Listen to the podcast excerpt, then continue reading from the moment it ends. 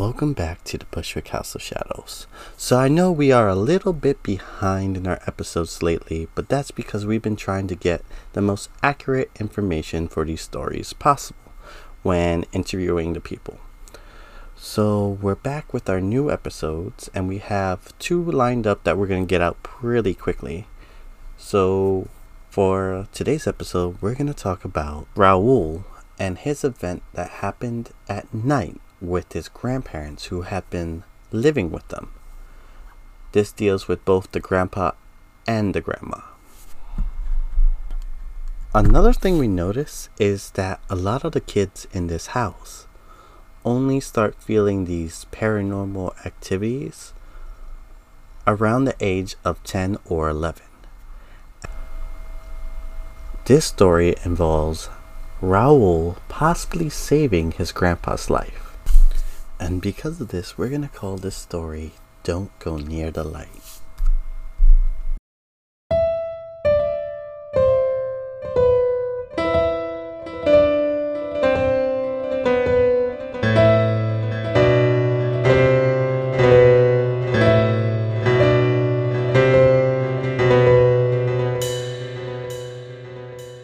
At this point of Raul's life, they already found the little skeleton boy's head, like the baby skull, and the little ghost boy's already been running around the house. The father noticed it, the two brothers noticed it.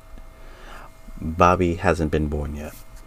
So at this point, the grandparents had just moved in because the grandfather was getting up there in the years and they wanted to make sure that they were safe and healthy.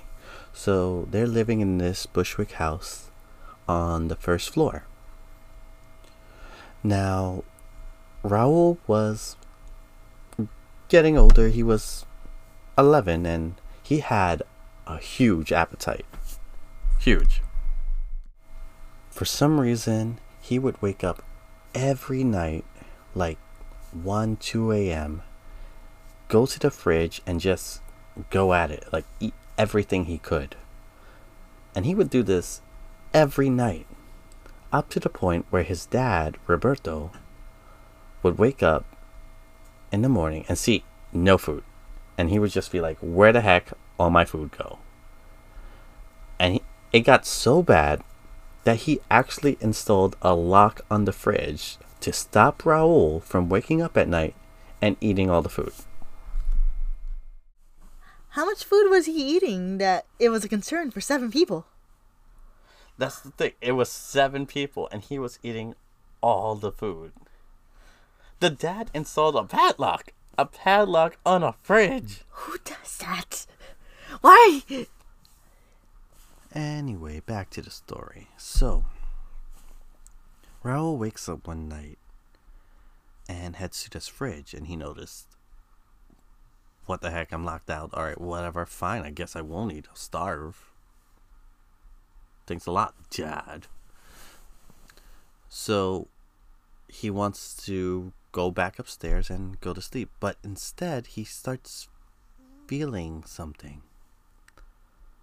Like something's not right.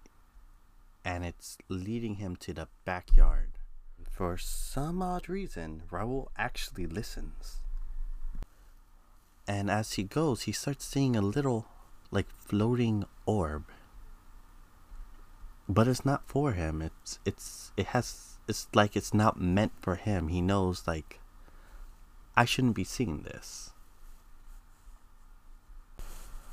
So, the orb is just standing there, and he's like, okay. And he noticed the hall leads straight to the backyard. So he starts heading to the back of his house where the patio would be, and he notices a dark figure. Not like a shadow he's seen before. This is clearly a figure of a tall, what he assumes a man. And he can't make out the the face or anything. But he sees the clear outline standing in front of the tree, which is totally insane because it's like pitch black. And he realizes in his head is this death could that be death? This is the only thing that comes to his mind until he realizes where the orb was. It was right outside the room of where his grandfather sleeps.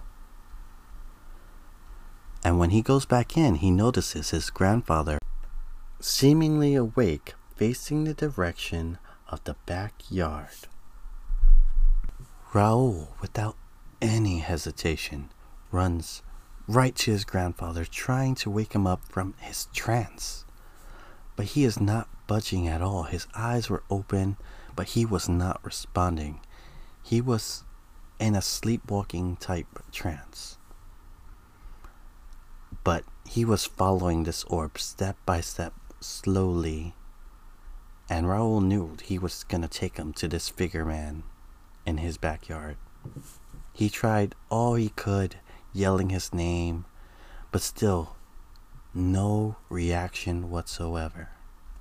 The floating orb was continuing, and they were getting closer and closer to this backyard. This hallway now felt like it was lasting forever. Raul did the last thing he could think of and turned on every single light in this room. He ran to the living room, turned it on, the kitchen, the dining room. Every light he could find, he turned on. Raul, now extremely desperate with every light he could find possibly on, attempts to call his grandfather one last time. And he does it. He finally gets through to his grandfather, who is now completely lost of where he was, doesn't remember how he got out of bed, and why he was out of bed.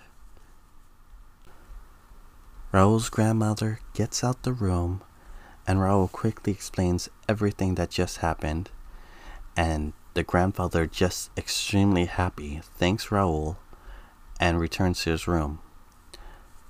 But the grandmother wasn't done. Now, Raul's grandmother knew that just because they were safe for the night doesn't mean they're going to be safe for the rest of the time they were there. And the grandmother had no issue practicing her black magic, but Raul claims she only ever used it for good.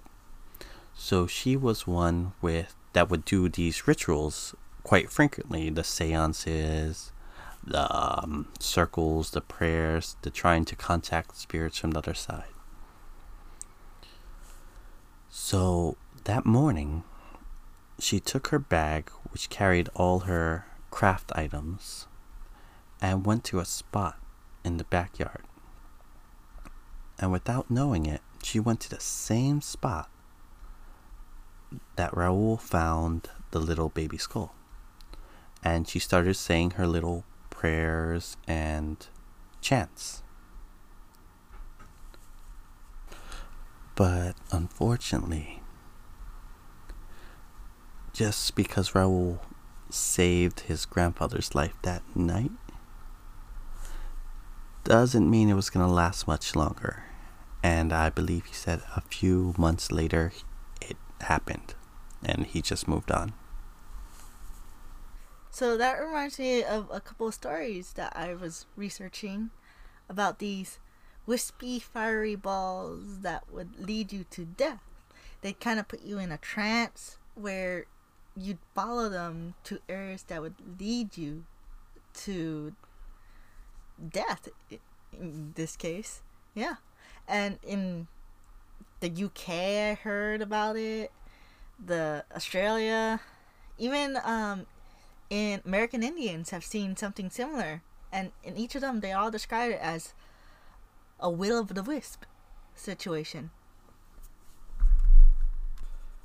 Which then this would make sense because if that's true that this was leading the grandfather to the death and he died a few months later, it makes sense because no one can escape death, sadly.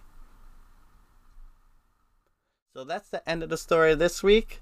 I have the second one coming up shortly, and I hope you guys enjoyed.